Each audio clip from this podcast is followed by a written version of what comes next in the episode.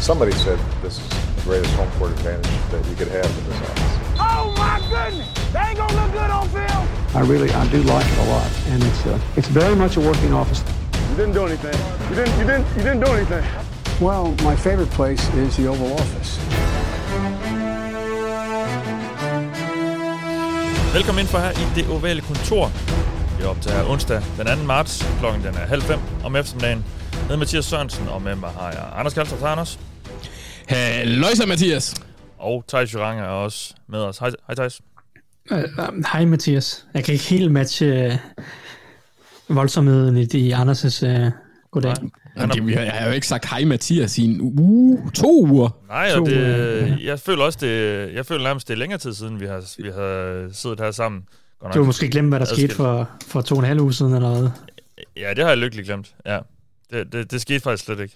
Um, Nej. men det er måske også, fordi der er sket så meget andet i, i verden i mellemtiden, at det føles som, øh, som, som lang tid. Men det er dejligt at være tilbage her, og nu har vi, øh, nu har vi kunne samle lidt kræfter, og øh, sådan så, at vi er klar til rigtig at tage hul på offseason i NFL.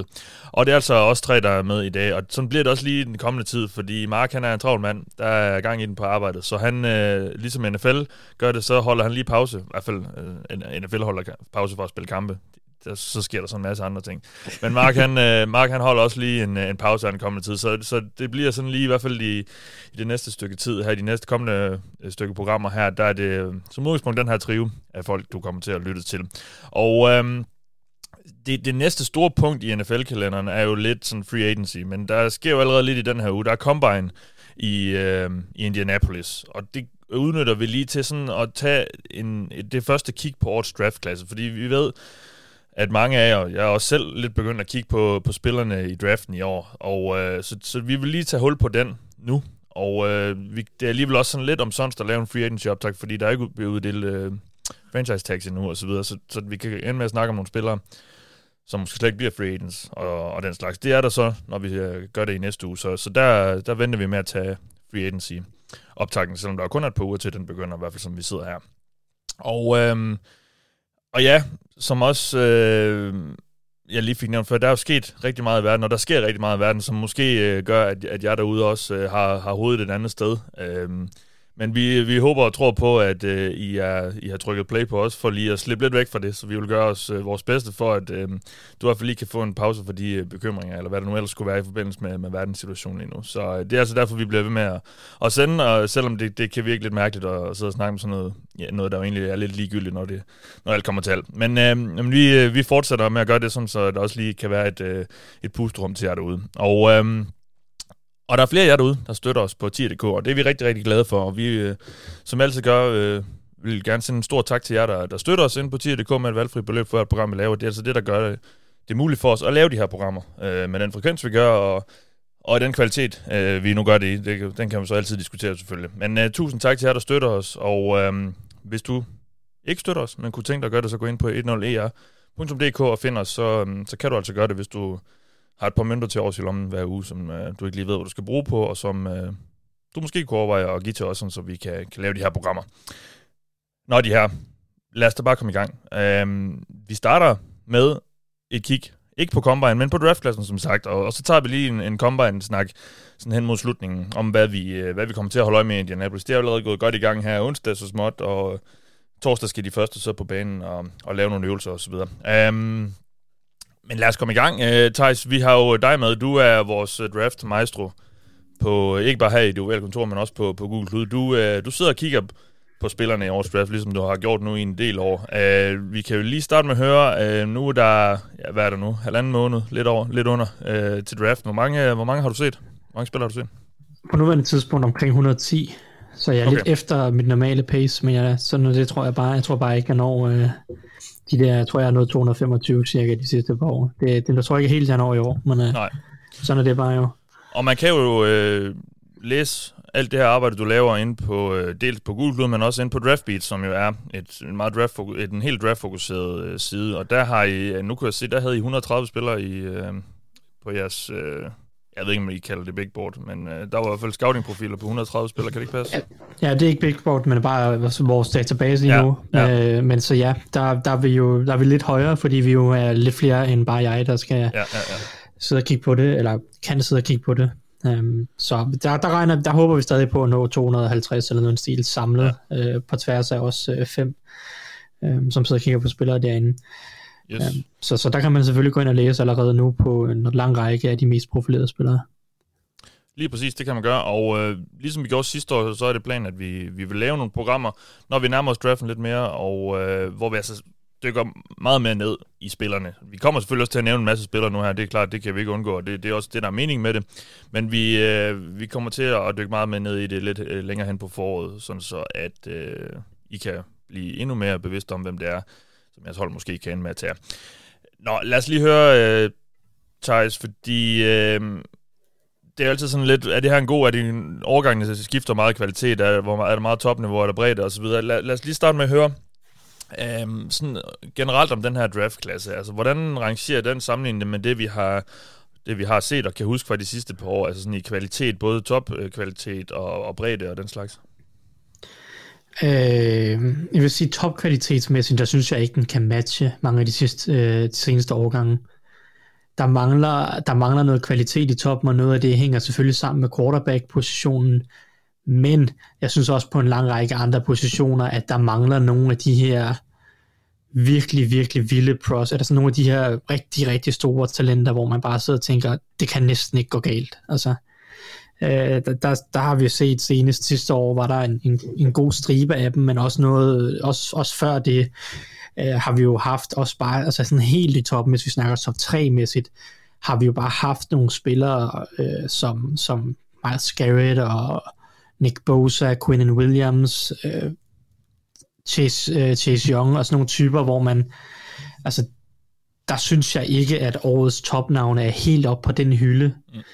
Mm. Øh, så, så, så det er, den er en lille smule mere tynd i, i toppen. Jeg synes stadig, der er fin dybde i den her overgang. Jeg synes ikke, det er en dårlig overgang som sådan. Øh, så så det, det er værd at tage med. Men, men den mangler lidt kvalitet i toppen, og det er ikke den stærkeste overgang overordnet set øh, vil jeg sige. Men den er måske bedre defensivt, end den var sidste år, trods alt, hvor at, at det var relativt småt med gode forsvarsspillere. Ja. Og, og hvad... Øh, ja, Anders, du havde et spørgsmål? Jamen, jeg tænkte på, om der var nogle positionsgrupper, der sådan var særligt øh, stærke. Nu har det, jeg har hørt om, at det er lidt, lidt, lidt det, du siger, det er en utrolig bred draft, så der er måske ikke særlig stor forskel på, altså efter 10 og så ned til anden runde engang måske. Men er der nogle positionsgrupper, som sådan er særligt stærke? Altså det, de, de positionsgrupper, som der bliver snakket mest om, og det er egentlig langt hen ad vejen enig, enig i, det er, at wide receiver overgangen er bred og dyb i år. Igen, også, igen. Har også god kvalitet af, og igen igen, ja. har også god kvalitet i toppen. Måske ikke helt så god i toppen, som vi har set nogle af de sidste år øh, hvor vi har haft alle de her Alabama wide receiver, øh, øh, Alabama, der har fået draftet fire wide receiver i top 15 de sidste to år, ikke? Mm. Øh, der er det måske helt ikke så god, men den er, den er stadig god, og den er dyb, øh, og der er mange forskellige typer igen. Så er Edge-overgangen efter en lidt sværere overgang sidste år, der var Jalen Phillips det højeste valg, øh, mener jeg, omkring nummer 18-19 stykker i draften. Ja øh, og, og der var store usikkerheder på den position. I år er den, er den virkelig stærk. Det er måske den stærkeste position af dem alle sammen. Og der kunne sagtens gå fem edges i top 20 i år. Og, og, og seks eller syv i første runde. Det vil ikke chokere. Okay. Øhm, så kan jeg også øh, så er der mange, der snakker cornerback. Det er også en fin overgang på cornerback. Der er også en del øh, fornuftige der til de første par runder. Men så kan jeg faktisk også rigtig godt lide linebacker-overgangen. Og det, det tror jeg altså jeg tror faktisk, at det er første gang i, i den tid, hvor jeg sidder og, og ser, ser linebacker, øh, eller ser, ser, ser sådan alle positioner, de, altså tror jeg, det har gjort i en 5-6 år nu, øh, det, det er første gang, tror jeg, hvor jeg kan sidde og sige, der er faktisk op mod 10 linebacker i den her draft, som jeg synes er ret gode. Ofte og, har Hvad? Og jeg vil sige, vildere end det. En af dem er fra Alabama. En af dem er fra Alabama. Jeg har altid uh, hated på samtlige Alabama linebacker. De bliver altid hypet så vanvittigt meget, men jeg synes bare, at de har været så dårlige alle sammen næsten i al den tid, jeg har set på dem, uh, uanset nærmest hvad de har heddet. Men, men jeg synes faktisk i år, at der er op mod, uh, op mod 10 linebacker, som kan noget. Øh, spændende. Der er selvfølgelig hvor, forskellige grader af talent, men altså på en position, som jeg synes mangler dybde i, i ligaen, mm-hmm. så er jeg svært begejstret for, at jeg rent faktisk synes, der er linebacker, øh, mange forskellige typer linebacker også, som, som kommer ind og, og kan noget, og jeg der er stadig linebacker tilbage på min liste, som jeg ikke har set endnu, men jeg synes, jeg, jeg kan rigtig godt lide top, top 10 faktisk, øh, som alle sammen kunne være øh, top 100 spillere, og, og det, der har været andre år, hvor jeg måske har haft tre eller fire linebacker i top 100. Ja. Jeg skal lige høre med den der edge-overgang der, fordi øh, man skal ikke fulde ret meget med, øh, hvis man øh, får hørt øh, navnene Aiden, Aiden Hutchinson og, og Kevin Thibodeau. Men, men er, de, øh, er, er det sådan noget Chase Young, øh, Nick Bosa-niveau, vi, vi har der, eller hvordan, er, hvordan rangerer de, hvis vi skal sammenligne det lidt med det, vi har set de sidste par år? Øh, jeg synes ikke, de er deroppe. Øhm, jeg, er jo, jeg er jo lidt øh, atypisk, fordi jeg er lidt en Aiden Hutchinson-hater. Øh, fordi alle, de fleste har ham jo som en, en top 3 spiller i den her årgang, og ja. det har jeg ikke. Jeg har, jeg har ham på grænsen til min top 10, og jeg tror, at Combine kommer til at afgøre, om han ender som Edge øh, 2 eller, eller 3 eller 4. Øhm, jeg har Thibodeau som den, den bedste, den mest talentfulde Edge i årgangen, mm. og hans potentiale er altså helt deroppe til at blive en af de bedste edges i årgangen, men han mangler stadig lidt, øh, både teknisk og, og mentalt for at være der endnu, så han, er, han, altså, han har talentet, men han er der ikke endnu. Øh, Hutchinson er, er længere fremme i sin udvikling og er en bedre spiller lige nu, men jeg tror, han har nogle begrænsninger i forhold til at nå det der tårnhøje niveau, som du snakker om. Ja, ja, okay. øh, så jeg synes ikke, de er deroppe talentmæssigt, men det er super dygtige spillere, øh, uden tvivl. Øh, og, og jeg synes, Thibodeau har potentialet til det. Han, jeg tror bare, han skal bruge lidt mere tid på at nå det, end, end vi har set med Bosa og, okay. og typen. Hvordan egentlig, sådan lige lidt tilbage til, til når du sidder og ser spillere, fordi der er jo forskellige måder at anskue deres talenter på. Altså, er det, altså man kan jo sige, at, kigger du efter, om de er klar til at spille nu og her, eller hvad de kan blive til, eller er det en kombination, og er der nogen, og fordi der er vel også prospects, hvor du tænker, okay, der er en masse potentiale, som ikke er der, som vi ikke har set forløst endnu, og så er der nogen, der, der virkelig har vist, at, at de kan noget, og så måske ikke har så meget mere udvikling i sig. Altså, hvordan balancerer du det? Ja, det, det er jo en umulig øvelse, tror jeg, og det er fuldstændig øh, individuelt fra spiller til spiller, tror jeg, sådan på fornemmelsen. Altså, øh, som udgangspunkt, så tager man jo altid højde for deres nuværende niveau, niveau nuværende niveau, hvis, hvor gode synes man, de er nu. Men så bliver man jo også nødt til at kigge på, hvor de er om to eller tre år. Altså, sådan, det er jo reelt set det, de skal måles på. Hvis man skal være sådan helt nøgtern, så er det jo at sige, okay, hvad er det for en spiller, vi har her om to år eller tre år? Fordi det er der, han gerne skulle begynde at ramme sit, sit topniveau. Øh, så det er jo reelt set det, man kigger på. Men man skal selvfølgelig kigge på, hvor lang vej er der derhen endnu. Tror man på, at de kan nå derhen, baseret på, hvad man ser af, hvad er manglerne, øh, hvad er det, han er, er, er god til, øh, og, og hvor svært er det at flytte sig det der stykke, som der mangler noget øh, på, og, og sådan også bare generelt øh, attitude og samlet, sådan, samlet helhedsbillede, ikke? Altså øh, virker han som en spiller, som som man kan se udvikler sig. Nogle gange kan man også, når man sidder og ser de her 3-4 kampe, se, at han er blevet bedre mod slutningen af sæsonen, end han var i starten af sæsonen, og sådan nogle mm. ting. Ikke? Uh, så det handler jo, det er jo meget individuelt, om man tror på det. Uh, men sådan en type som Hutchinson, han er jo allerede mega god. Han kan gå ind ja. fra første dag og bidrage. Uh, og så er det jo så spørgsmålet, hvor god han så bliver. Uh, der er der jo andre typer, som, som en Trayvon Walker, kan vi nævne, uh, som også er en pass rusher. Edge ud af Georgia ja, edge, øh, halv defensive tackle kan man også øh, kalde ham, fordi han er en stor, okay, tung edge. Ja. Øhm, men, men, men ja, øh, han, han forventes også at gå i top 20 for eksempel. Men han er meget mere... Ved 14. Hvad? Og en synligt ved 14. og hvem drafter så nummer 14? Det gør Ravens. Han er bare, han er bare deres type. Jamen, det, det, det, det, det er rigtigt, øh, at, at det kunne han kunne sagtens passe ind der. Men altså, han er jo en type, hvor man virkelig kigger på potentiale. Han, ham drafter du ikke for, hvad han er nu. Øh, han minder ja. meget om Rashawn Gary, og jeg var meget kritisk af valget ved, ved, ved Rashawn Gary for tre år siden, da Packers tog ham. Fordi han var ikke øh, nogen særlig imponerende spiller, og det var han heller ikke i sit første år i NFL. Så var han lidt bedre i sit andet år, så brød han igennem nu i sit tredje år i ligaen øh, i her 2021, og var en top 10 edge i ligaen.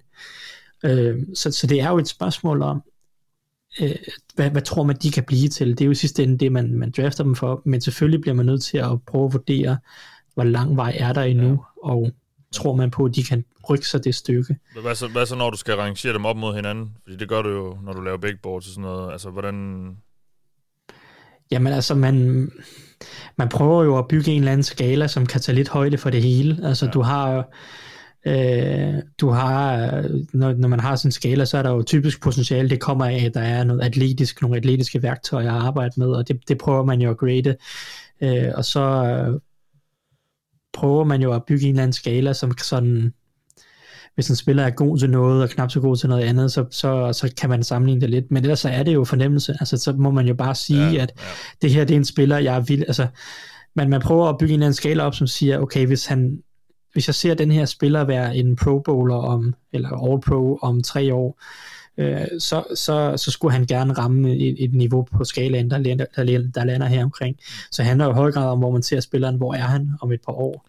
Så er han bare en solid starter, så er det måske et, et, en, en anden tredje runde grade. Øh, kan han blive en, en rigtig god starter, så er det måske en første runde grade, og kan han blive en all-pro, så er det måske top 10.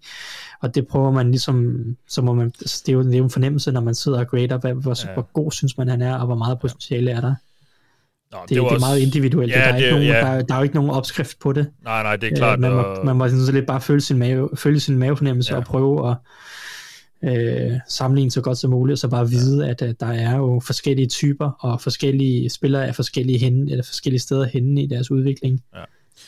Jamen, og det, og det var også bare lige, øh, fordi når folk øh, de skal sidde og kigge på, på din ranking, så, så kan de lige have det en mente, når de, øh, når de ser, hvordan du arrangerer. Det er, jo, det er jo sådan lidt nørdet, men, men det, er jo, det, er jo super interessant, fordi rigtigt, der er så mange, der, der, der gør det, du gør nu også, og som så også øh, lever at gøre det, modsat dig, der, der gør det i din øh, fritid. Øhm, og, og, og alle har jo lidt forskellige udgangspunkter, og alle har også noget forskelligt, de kan lide i spillere og så videre, så, så der er jo en rigtig øh, mange holdninger, og det, det er jo så her, de her konsensus øh, draftboards, eller øh, øh, rangeringer er, er fede, fordi så, så, så tager man lidt af det øh, ud måske. Nå, øh, Ja, og som Anders også lidt kom ind på, det handler ja. også om system. En spiller kan være ja, ja. et stort talent inden for, det, inden for et system, og være næsten ubrugelig inden for et andet system, fordi at, at øh, man ikke, altså det, det, det er den rolle, han vil skulle spille i det ene system, passer ham rigtig godt, og passer ham måske rigtig dårligt i et andet system, ikke? Så, mm.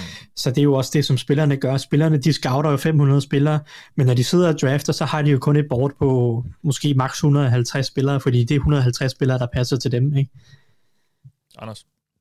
Jamen det var egentlig, fordi det er en af mine spørgsmål, var også øh, i, i det handlede om det, Tyson lige snakkede om, nemlig om der var nogen, jeg tror egentlig, det var fordi, jeg hørte noget om Tyler Linderbaum, Lindenbaum? Linderbaum. Er det ikke Linder? Linder. Linder. Wunderbaum.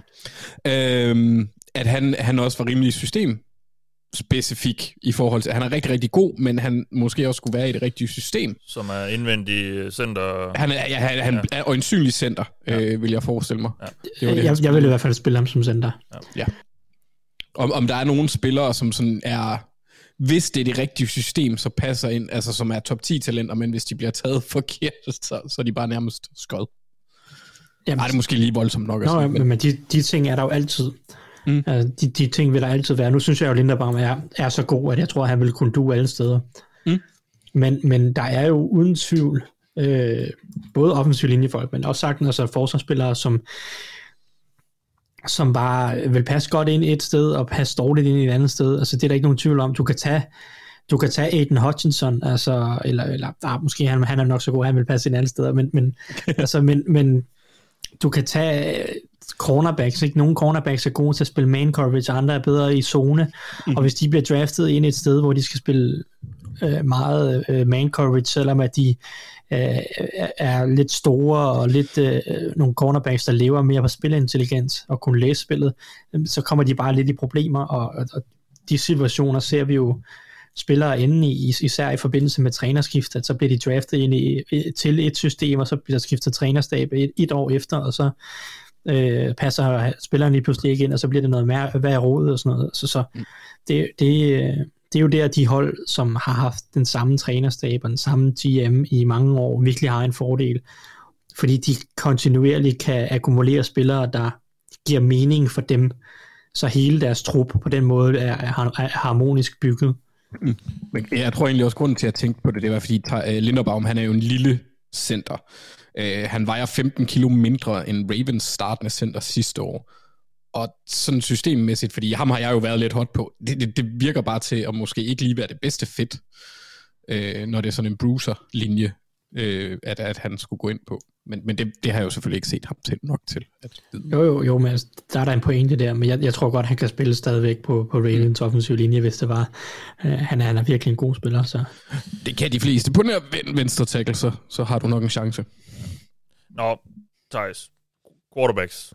Det, øh, igen, nu sagde jeg før, at man ikke skulle have fulgt ret meget med, hvis man øh, får hørt om, øh, om Aiden Hutchinson og, og Kevin Thibodeau. Man skal nok heller ikke have fulgt ret meget med for at høre om, at der ikke er en sindssygt god quarterback, eller et par stykker af dem i den her øh, draft-årgang.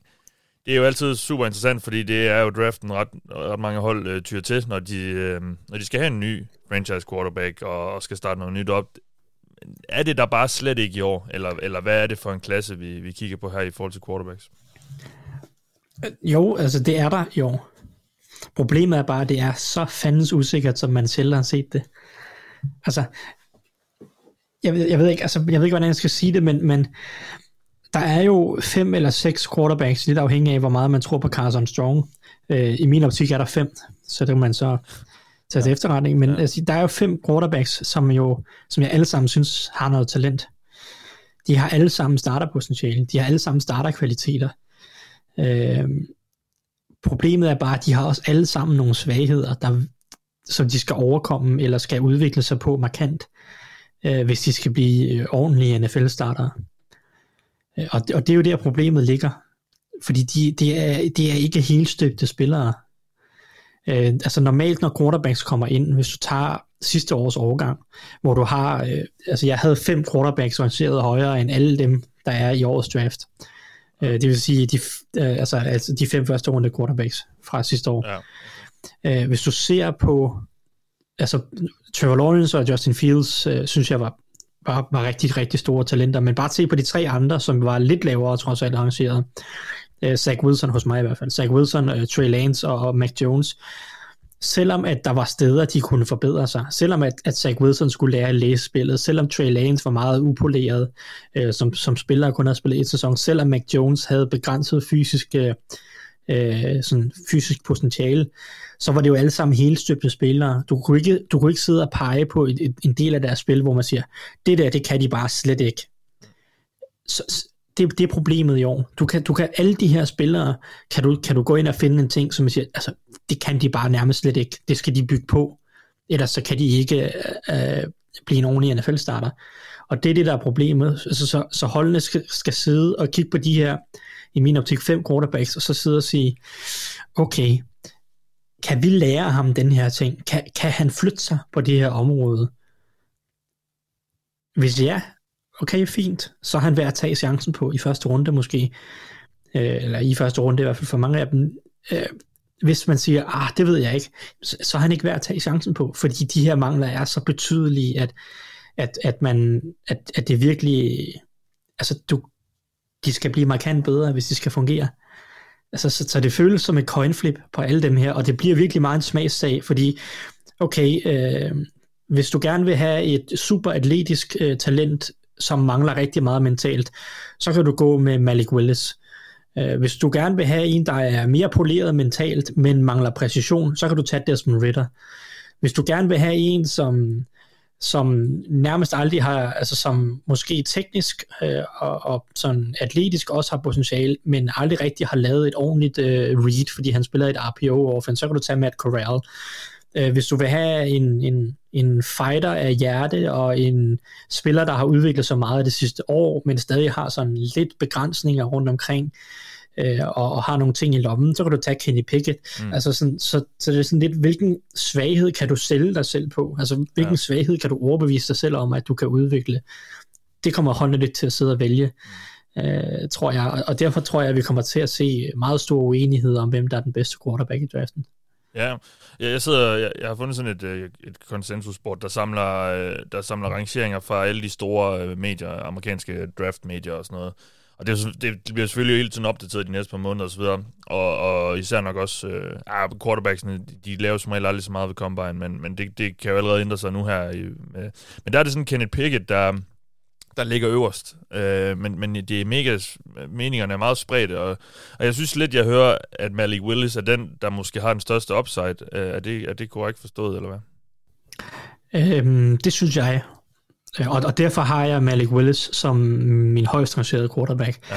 Fordi hvis jeg, skal, hvis jeg skal tage en chance på en quarterback, hvilket jeg føler, jeg skal gøre på alle de her fem quarterbacks, øh, den sidste, jeg ikke har nævnt, det er Sam Howell. Øh, men ja. hvis, hvis, man skal, hvis jeg skal tage en chance på, alle de, på en af de her fem, så vil jeg gerne have lov til at tage chancen på den, som jeg synes har det største potentiale. Og derfor er Malik Willis etter hos mig. Han er den, der sådan mentalt i forhold til at læse spillet, skal flytte sig mest af, af alle de her, også øh, hvis du inkluderer Carson Strong i det, af alle de her seks. Men han er super atletisk, kaster bolden virkelig godt. Altså, så, så, så han bliver sådan et Josh Allen-agtigt projekt. Han er ikke nær så stor som Josh Allen, skal det siges. Øh, men, men han er virkelig hurtig og virkelig atletisk, og kaster bolden virkelig, virkelig godt. Så, så der har du en spiller, som hvis du kan få ham bygget op mentalt, ligesom at Bills har gjort med Josh Allen, så har du en spiller, som, som har samme dynamik i sit spil, som ja, ja som Kyler Murray, øh, bare en anelse større. Øh, og, og, og, og sådan en spiller, det vil jeg gerne tage chancen på. Ja. Øh, mere end hvor, hvis du tager en Sam Howell eller Kenny Pickett, øh, hvis de lykkes, så tror jeg, så tror jeg, at vi snakker øh, Kirk Cousins upside, øh, Baker Mayfield, øh, de her middle of the road, lidt over middel quarterbacks måske, ikke? Ja. Øh, og så, så vil jeg hellere tage chancen på en, som, som kan blive rigtig, rigtig god, øh, selvom at der er lang vej nu, ikke? Mm. Anders? Ja, øh, jeg har hørt et tidligere i en, en, en amerikansk øh, draft-analytiker, der, der, der sagde, at Malik Willis, når han kom ind i ligaen, ville han være den anden bedste runner som quarterback, efter Lamar selvfølgelig. Øh, det, det, er alligevel, altså, det er alligevel rimelig stor atletisk evne, hvis det er sådan, at det er, er passende. Enig, og, og jeg tror, at øh, han, han kunne sagtens have ret. Altså vi, han er, han, han er, ja, han er mere eksplosiv end, end Kyler Murray, som jo er bare ekstrem, har ekstremt god quickness. Mm. Øhm, og han virker til mere villig til at vil, hvad hedder det, få modstanderen til at eller undvige taklinger på en eller anden måde. Kyler Murray, han løber sådan en dejlig hurtig uh, slalom-omgang, synes jeg. Ja. Uh, der har Lamar Jackson og Malik Willis lidt, lidt skarpere cuts og retningsskift. Ja, sådan lidt mere direkte. Ja, øh, så, så det, det kunne sagtens være tilfældet. Man kan, altså, Josh Allen er også en virkelig, virkelig dygtig runner, ikke? På en anden måde. Men, det må man sige. Han er bare øh, kæmpe stor. Det er Malik Willis vel ikke?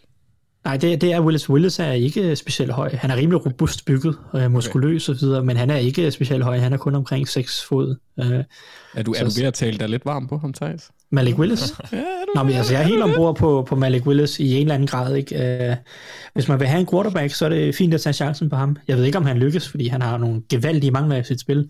Ja. Men det er jo også bare en fordel, at hvis du har de her mangler mentalt, så er du super mobil, at du kan måske de første år i, eller to uh, bruge den her mobilitet til at få dig selv lidt ud af problemer, uh, når du ikke lige kan følge med uh, sådan, uh, i forhold til at læse spillet. Ja. Så, så uh, Malik Willis... Uh, han har noget rigtig spændende potentiale. Hvis han er der, når Steelers vælger, så tager de ham, tror jeg. Så det bliver uh, Kevin Colbert, han laver en Newsom. Det tror jeg tror ikke, at uh, jeg tror ikke, han, han holder 20 valg i draften. Nej, det kan nok ikke. Og apropos det, kan vi jo lige, øh, det har jeg godt nok ikke lige forberedt det på, men, men et, et alt for tidligt bud på, hvor tidligt den, den første quarterback går, hvor mange vi, vi ser blive taget i første runde generelt, Thijs. Øhm, det lyder jo som, at, at, at Panthers, jeg mener, de har 6. valget, gerne vil tage en quarterback. Øh, så jeg tror, at det bliver svært at overbevise hold om, at de skal trade op efter de her quarterbacks, altså helt op i top 5-agtigt.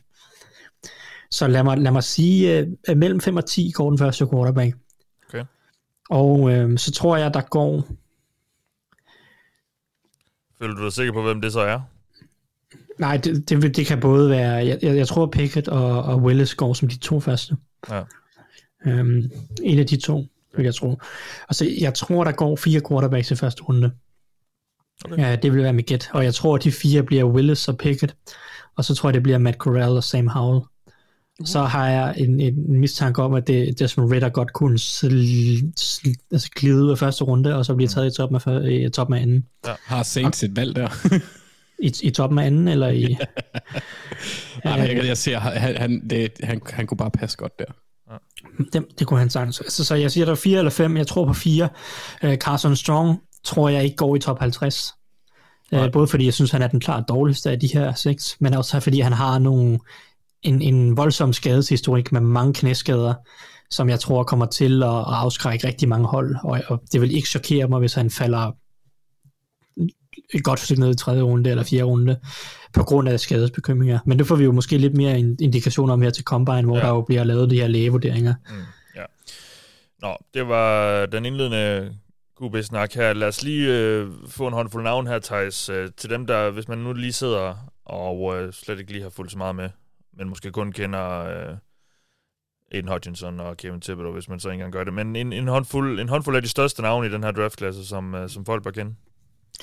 Ja, de største navne, du har lige nævnt et par af dem. Øh, jeg vil sige, Aiden Hutchinson er, er et af dem. Den her pass rusher fra Michigan. Øh, Super dygtig teknisk. Jeg glæder mig til at se, hvordan han gør det til Combine. Der er jo folk, der siger, at han kommer til at levere rigtig gode tal.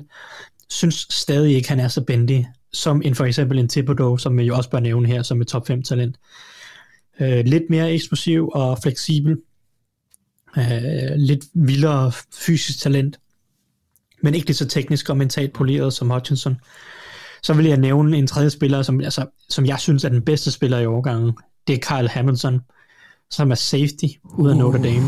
Uh. Ja. Han er simpelthen en fantastisk fodboldspiller. Jeg synes, han er øh, længder bedre end de næstbedste i den her årgang. Han er det eneste, hvad jeg vil kalde de her øh, øh blue collar, eller blue chip, hvad, hvad kalder de dem, agtige blue talenter, chip. altså hvor man bare sidder og siger, det, han er, han er, han er fænomenal. Altså.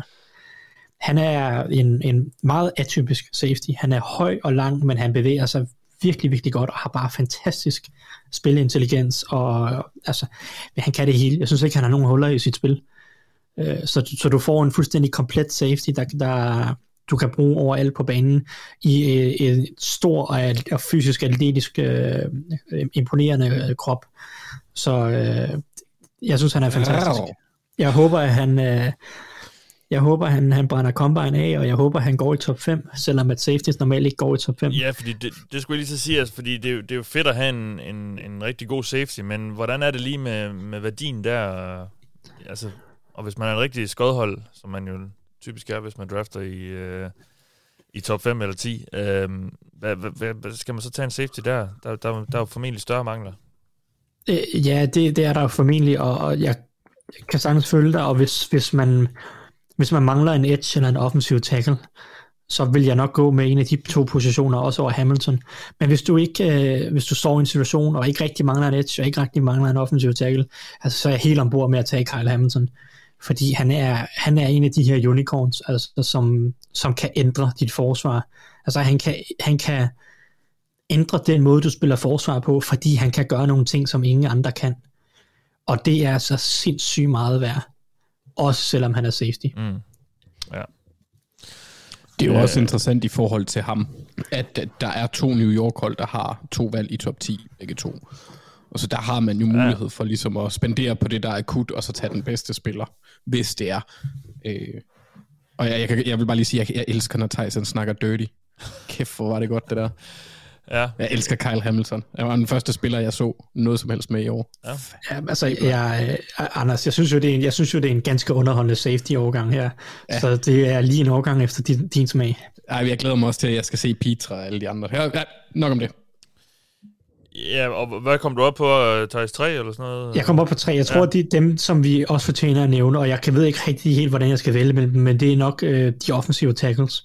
Fordi ja. vi har tre offensive tackles i den her årgang, som alle sammen er rigtig, rigtig store talenter. Og uh, for mit vedkommende må du vælge hvilken som helst af dem, du, du har lyst til. For jeg synes, de er næsten lige gode. De kan alle sammen uh, tre forskellige ting og er alle sammen ret forskellige, alle tre ret forskellige, men de er altså virkelig spillere, der, der de skal gå i top 10 til alle tre, synes jeg, i, i, i hver en draft class. Altså, Evan Neal ud af Alabama. Evan Neal ud af Alabama, som er de her kæmpe skrummel, som bevæger Ja. sig alt, alt for godt i forhold til, hvor stor han er. Jeg, er- jeg er ærgerlig over, at han ikke han, han deltager ikke i combine ved øvelserne, øh, men han er, han er rigtig fin. Øh, så er der Ikem øh, Eguno, eller Eguno, øh, ud af NC State, som er en, en, en rigtig øh, Rasmus Klump tackle, altså en, der laver mange pancakes, Ja. øh, fysisk stærk øh, bølle af en, af en tackle. Øh, virkelig dygtig i løbespillet, har nogle ting, han skal arbejde på i kastespillet, men altså, han er, han er bare et, han er, han er simpelthen et, et bjerg, eller ikke et bjerg, men han er, han er uflytbar, skulle jeg til at sige, urokkelig, mm. virkelig bare stærk. Og så er der Charles Cross, øh, som er den måske mest traditionelle offensive tackle af de her tre, fordi Neil er kæmpe stor, og Ivono er lidt mindre, men bum stærk. Og så er der Charles Cross, som er den her øh, lidt mere prototypiske størrelse, og så super atletisk, smooth og lækker og, og elegant at se på øh, i sin teknik øh, ud af Mississippi State. Øh, jeg har Cross lidt foran Neil, lidt foran Iguono, men altså, pick anyone you like, øh, og så rammer du ikke ved siden af, tror jeg. Nej. Bengel skal bare tage dem alle sammen.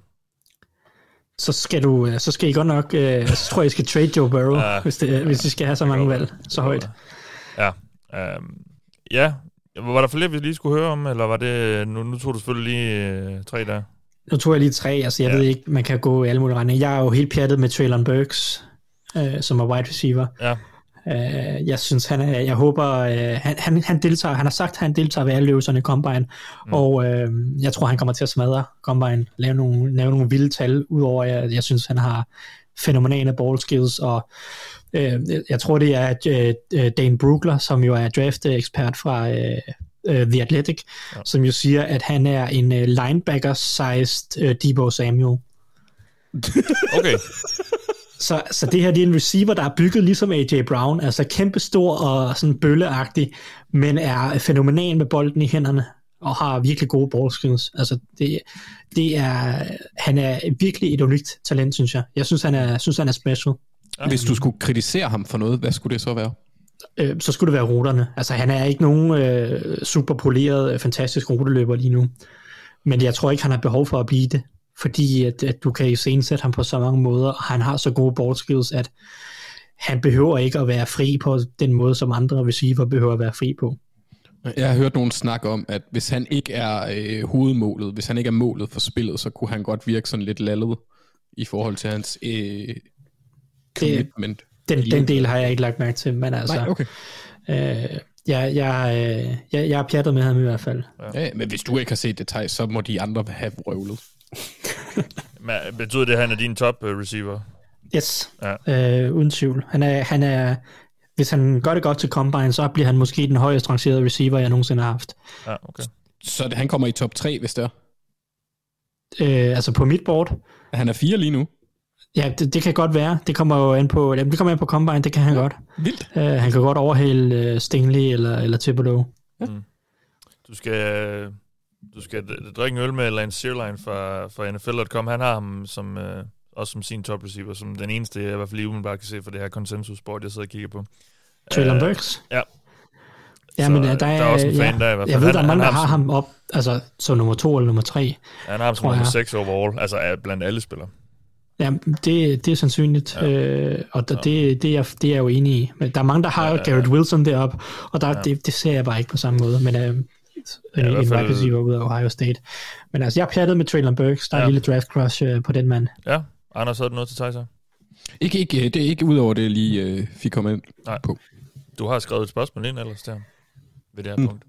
Nå, er, det, det, er vi nået derned til nu? Jamen, det er jo det, vi snakker om. Nå. Nå, øh, tilføjelsen. Ja. Ja. Altså, det var bare, øh, det, det synes jeg egentlig, vi har været lidt inde på i forhold okay. til, hvem der kunne gå ind og være stjerner fra dag 1, eller Bose. Det startede I lidt ud med. Øh, så det synes jeg, I har dækket så flot. Fair nok. Jamen, øh, to-tre navne, Thijs, øh, det er det næste, jeg spurgte om. To-tre navne, som måske er en smule overset.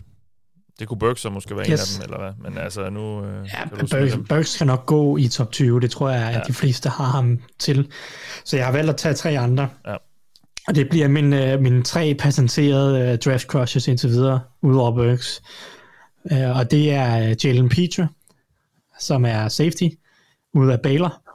Og Ja. ja. så bliver det Logan Hall, som er halv defensive tackle, halv edge ud af Houston. Og så er det Leo uh, Chanel. Jeg ved ikke, om man skal sige Chanel eller Chanel. Jeg har hørt det som Chanel. Ja, Leo, uh, Leopold Chanel. ja. uh, eller bare Leo. Og vi skal, Øh, jeg synes, som vi er skal line- sige Leopold. Leopold. Leopold ja. Chanel. Er bare Leopold. Leopold. Uh, Leopold. Uh, som er linebacker ud af Wisconsin. Det tror jeg er mine, mine tre øh, største draft crushes indtil videre i draften.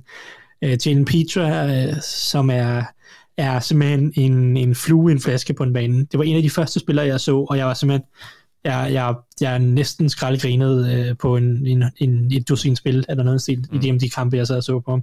Han er simpelthen bare, øh, han flyver bare rundt. Han, han er fuldstændig ligeglad. Hvad fik, fik du sagt, han er safe? Han er safe? Det er ham, der Han er safety er ud, ja. ud af Baylor. Ja. Øhm, jeg, jeg, har, øh, jeg synes, han er fantastisk. Han, er, han blev brugt en lidt speciel rolle, hvor han blitzede rigtig meget, og øh, som sådan en form for slot øh, corner, halv safety noget. Og han, flyver bare ned ad bakke. Fuldstændig øh, hjernedød trigger på alt, hvad der rører sig. Øh, uden at det bliver sådan øh, hovedløst. Og, og det, det er jeg pjattet med. Det, der er sådan lidt, øh, lidt, lidt Buda Baker over det, agtigt. Ja. Øh, så ham er, jeg, ham er jeg lidt pjattet med, og jeg er glad for at se, at der er nogle af de, de store draftkanoner, der endelig er begyndt at få ham op i top 50. Øh, det vil sige, at Dane Brugler, mener jeg, og Dalian Jeremiah, begge to har smidt ham ind i deres top 50 for nyligt. Øh, hvor at han selvfølgelig har været placeret siden november hos mig. Ja. Øh, ham er jeg stor fan af, og det, det er lidt irriterende, at jeg ikke kan få lov til at have ham for mig selv. Men øh, jeg, det er uanset hvad, Anders, øh, hvis du godt kan lide se safety, så skal du skal se en lille smule med ham, fordi han er, han er sjov. Ja, det kommer til at ske. Ja, øh, så er der Logan Hall, som jeg bare godt kan lide. Øh, Jeg, jeg synes, han har en, han er en, en lidt, øh, lidt mindre defensive tackle. Øh, det er også derfor, jeg kalder ham halv edge. Men jeg synes bare, at han har en, en rigtig spændende kombination af eksplosivitet og styrke. Øh, så ham, øh, ham har jeg også i, i top 30. Og så er der øh, Leopold, som Chanel. Ja. Chanel, øh, som er bygget som et skur af en linebacker. Kæmpe lokum, 260 pund. Sådan en rigtig old school størrelse. Øh, men han bevæger sig overraskende godt. Han blev brugt i en rolle hos Wisconsin, hvor han mest bare arbejdede ned ad bakke, det vil sige mod løbet, og ellers øh, blitzede en del på mange kastespil. Men jeg tror ikke, at han er begrænset til at, at, at, at ikke at kunne deltage i opdækningsspillet. Jeg synes, de gange, han gjorde det, virker han til at have fin forståelse, og, og øh, jeg synes, han bevæger sig godt nok til også at arbejde i, i space. Altså, han er jo ikke en Fred Warner. Det er ikke det, han skal bruges til. Men hvis du kan få Dante Hightower, som også kan dække lidt op, altså, så er han også i første runde værd, værd i, min, i min optik. Fordi en mand som ham, han laver bare så meget ravage i boksen, og er en, en, en instant upgrade på, altså, som både løbespillet og som blitzer. Mm. Så at have sådan en, en, en, en jeg tror at Magnus Bendiksen, som har skrevet øh, rapporten inde på Draftbeat, kaldte ham en, en real, real, real life juggernaut, Okay. Der bare, altså simpelthen bare bulldozer ting i boksen, Ja. ja. men samtidig kan bevæge sig. Jeg, altså jeg er pjattet med den kombination. Ja. Uh, så jeg håber lidt, han bliver en, en overraskelse der, der, til Combine, fordi der er mange, der har smidt den der etikette af, at uh, jamen, han er bare god mod løbet og er lidt tung og sådan noget, så han kan ikke arbejde i space. Men altså, jeg tror, han kommer til at overraske folk. Jamen, øh, tak for det. Nu har du ikke sagt hans navn, så nu gør jeg det. Bernhard Reimann. Ja, Øh, øh, jeg har ham faktisk uh, i den næste kategori. Ah, okay, hvis du går okay, okay. den. Jeg har bare lyst til at sige hans navn, fordi han er østriger, så det skal jo siges på den måde. Og hvis nogen i det her program siger Bernard Raymond, så, øh, så bliver der skruet ned for deres mikrofon. Jeg må håbe, og håbe, Mark han hører det. Ja, men det, det kan vi ikke have. Det er Bernhard Reimann, og jeg håber... Bernhard. Ja, Bernhard. Der er jo et H. Ja. Eller, Øh, det er vel også Leopold Schene, altså. Nej, men han er jo en amerikaner. Okay. Ja, det. Øh, men ham, øh, også fordi han er jo en spiller, der måske godt kunne ende dernede. Offensive tackle er han jo til dem, der ikke lige kender ham. Øh, men øh, ja, ham har jeg udset mig lidt. Nå, jamen, så, så snak der lidt om ham. Øh, i, øh, jeg går ud fra, det så er den kategori, der hedder største boom- eller boss-spiller, Thijs. Yes. Øhm, der har jeg valgt at tage ham. Fordi som du siger, så er vores gode ven øh, Bernhard Reimann, så er han en, en, en sjov historie. Han er jo en østrisk øh, spiller, der har spillet lidt i Østrig, så kommer han til USA i starten af 20'erne, og så spiller han for Central Michigan. Mm. Ja. Øh, han kom ind til USA som tight end, og så efter et par år hos Central Michigan, så blev han flyttet til offensiv tackle. Så han har kun spillet offensiv tackle, mener jeg, i to år. Det kan godt være, det er tre, men det er to år, tror jeg. Og, og, og den udvikling, han har haft som offensiv tackle, den er rigtig imponerende. Øh, det, er en, det er et svært skifte at lave. Øh, og han har jo taget, øh, tror jeg, en, en 30, 40, 50 kilo på i løbet af sin college-tid, for at blive offensiv tackle. Ja. Men han er super, super atletisk og bevæger sig rigtig godt. Og jeg er faktisk chokeret over, så god han er med sine hænder allerede, fordi det er noget af det, som rigtig mange college tackles ikke er så skarpe med.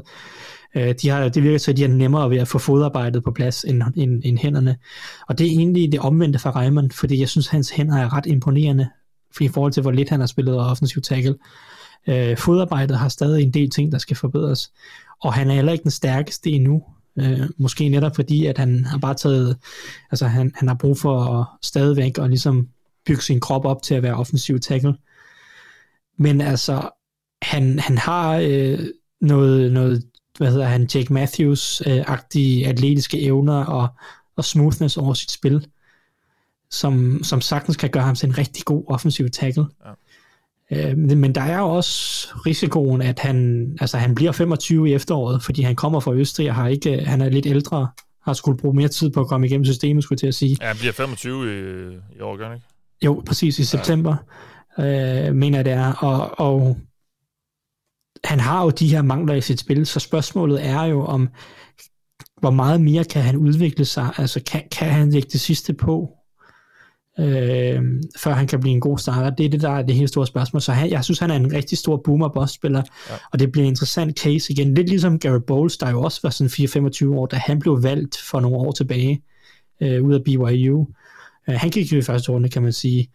Øh, og han havde måske lidt bedre power, end, end Reimann havde, men, eller har. Men det bliver sådan en interessant case, øh, om, om ja. et hold er villigt til at tage en snart 25-årig spiller, øh, der har nogle forskellige tekniske mangler. Ja, helt øh, så, ja. Jeg bare fortsætte med Boom og Bust. Ja, jeg har valgt to spillere mere. Den ene har vi snakket om, så det gør vi lidt kort, og det er Malik Willis. Og det øh, af gode grunde har jeg lige fortalt jer tidligere, hvorfor jeg synes, han er en kæmpe boom og boss spiller. Øh, der, altså, han, han stoler slet ikke på, hvad han ser på banen lige nu. Så det skal selvfølgelig forbedres markant. Øh, men hvis det lykkes, så er han en, en, en virkelig, virkelig atletisk quarterback. Altså, så, så, så kan han jo blive en af ligaens bedste.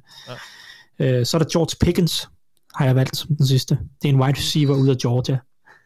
Spændende. Øh, jeg tror måske, han er den spiller i den her draft der har spillet, spillet fast snaps i sin college-tid. Øh, han var freshman for tre år siden i 2019-sæsonen hos Georgia. Der var han rigtig lovende, men spillede ikke fuld tid på et i forvejen løbetungt angreb. Øh, men han viste mange lovende takter. Så havde vi den her 2020-sæson, hvor han var en lille smule skadet, og så var den jo i forvejen forkortet på grund af corona. Så der fik han også begrænset mulighed for at vise sig frem. Og så i foråret op til 2021-sæsonen, der rev han korsbåndet over, og han nåede kun lige at komme tilbage til at spille, du ved, jeg tror han spillede sådan noget 30 snaps i college-finalen-agtigt øh, på, den, på vej tilbage fra den her korsbåndsskade. Så vi har en George Pickens, der reelt set ikke har spillet en fuld sæson siden sin rookie-sæson, hvor han ikke var sådan en fuldtidsspiller og profil. Ja, øh, freshman, så, ja. Hvad siger du? Ja, freshman, ikke, ikke rookie. Men ja. Undskyld, freshman, ja, ja, ja. freshman-sæson i sin første sæson i college. Men når man ser ham spille, så har han exceptionel upside. Altså, han er virkelig, virkelig, virkelig spændende. Altså, fra, første, altså fra, fra sin freshman-sæson. Man kan bare se, at han har en unik kombination af størrelse, øh, fart og, og, og ball skills, som, altså jeg ved ikke engang, hvem man skal sammenligne ham med i, i, i nutidens NFL, altså fordi, øh, jeg ved ikke, om, om jeg tør at sige sådan noget AJ Green, hvis han, hvis han kunne blive modnet en lille smule. Okay. Øh, men, men, men det er sådan noget af den stil, vi, vi har, og han kunne sagtens ende som den bedste wide receiver i den her årgang. Problemet er bare, at han har vel bare han spillet måske 1000 snaps i hele sin college-tid, øh, max. Og det, det, det er virkelig svært, når han så i forvejen har været skadet i hele 2021, og vide, hvornår man så tager chancen på sådan en spiller. Øhm, så, så det er også et kæmpe boomer bust, og jeg ved ikke helt, hvor, hvor NFL-holdene ser ham. Øh, jeg, jeg tror ikke, at han går i top 50 umiddelbart. Det var, de to, det var dine tre? Ja. Yes. Så har du noget til, til Thijs, Anders. Ja, fordi nu er vi øh, nået igennem næsten, ja, i hvert fald vi har snakket hvad, i en, i en lille, lille, lille times tid Ja. snart. Og vi har ikke nævnt Jordan Davis. Så Thijs, hvem er din yndlingsfatties i år? Jordan Davis, Ja. Yeah. det er en sjov spiller. Jo, altså, du- man bliver simpelthen nødt til at elske det menneske. Øh, hvis ikke, så forstår man ikke skønhed. Nej, Definitivt det gør man nemlig ikke. Jordan Davis er et, et kæmpe, kæmpe, kolo enormt lokum af en defensive tackle. Øh, manden vejer øh, på den anden side af 350 pund, mener jeg, som er svarer til 159 kilo. Øh, og han er fuldstændig umulig at flytte mod løbet. Altså, så han er, han er den bedste run defender i den her overgang. Det kan der ikke være nogen tvivl om. Det, der så er exceptionelt ved Jordan Davis, det er, at han, ikke kun, han er ikke kun stor og uflytbar. Han kan også flytte sig selv, eller hvad man siger, han, han kan godt flytte sig. Han er øh, mobil. Han har øh, ganske, ganske unik quickness på sit første skridt, er så stort et lokum af et menneske at være. Og, og det gør, at, at man sidder og tænker, eller for det første betyder det, at hans range, altså normalt nogle af de her nose tackles, man snakker om, de her kæmpe store defensive tackles, øh, hvis man tænker sådan en Vince Wilfork, han er måske en dårlig eksempel, fordi han kunne faktisk også... Brandon Williams. Hvis man tager Brandon Williams, godt fint mm. eksempel hos Baltimore, altså manden står fast, og han står stille øh, i midten af den defensive linje, og der er ikke noget, der kommer forbi ham, men altså hvis han skal bevæge sig sidelæns, så går det fandme også langsomt. Øh, Jordan Davis kan godt bevæge sig sidelæns. Han har faktisk imponerende øh, mobilitet af en mand af den størrelse. Og det er det, der gør det interessant, og det er det, der gør ham unik til, og, og, og det, der gør ham til at være et bedre run defender, end du bare lige umiddelbart skulle tro. Det, der så er spørgsmålet, det er, kan han noget mod kastet? Og jeg tror godt, han kan lære at bidrage mod kastet, fordi han har den her eksplosivitet i sig. Problemet er, hos, hos Georgia spillede han bare kun 25 snaps per kamp. Og det der er mange grunde til. Det ene er selvfølgelig, at han sikkert er lidt stor, og spørgsmålet er, om han kan holde til at spille mange snaps, øh, om han er i form til det. Det andet er, at Georgia har to, øh, to-tre andre virkelig gode defensive tackles, så de roterede bare virkelig meget.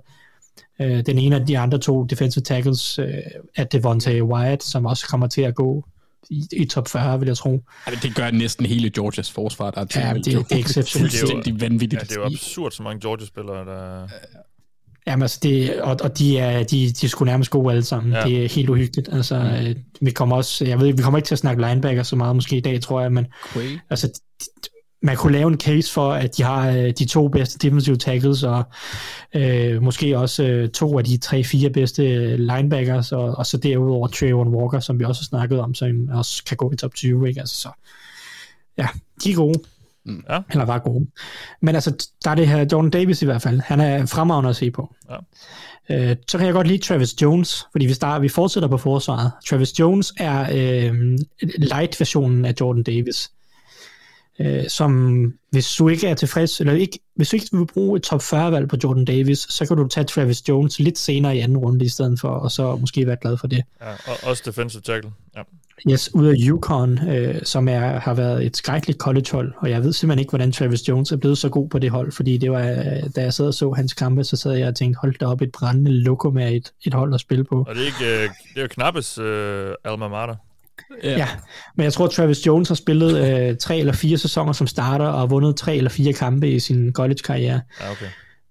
Øh, altså sådan vundet tre kampe ud af 45-agtigt. Altså det, er- det er så dårligt et hold. Så skal han jo bare Men- til Jaguars, så føler han sig hjemme. Ja, det kan man sige. Øh, men Travis Jones, han er, han, er, han er en dejlig base. Han er, han er også rigtig dygtig mod løbet, og bare øh, umanerligt stærk. Øh, virkelig bare kaster rundt med folk øh, til tider. Og har også lidt quickness, som kan gøre noget mod kastet, så han er ikke udelukkende en nose tackle heller. Øh, så ham kan jeg også godt lide. Øh, og som min yndlingsfattis, så har jeg er lidt svært ved at vælge her til sidst, fordi jeg synes ikke, den indvendige, defense, eller indvendige offensiv linjeovergang er så god. Så jeg har lidt valgt at sådan gå på kompromis, og så sige, at jeg tager Tyler Linderbaum.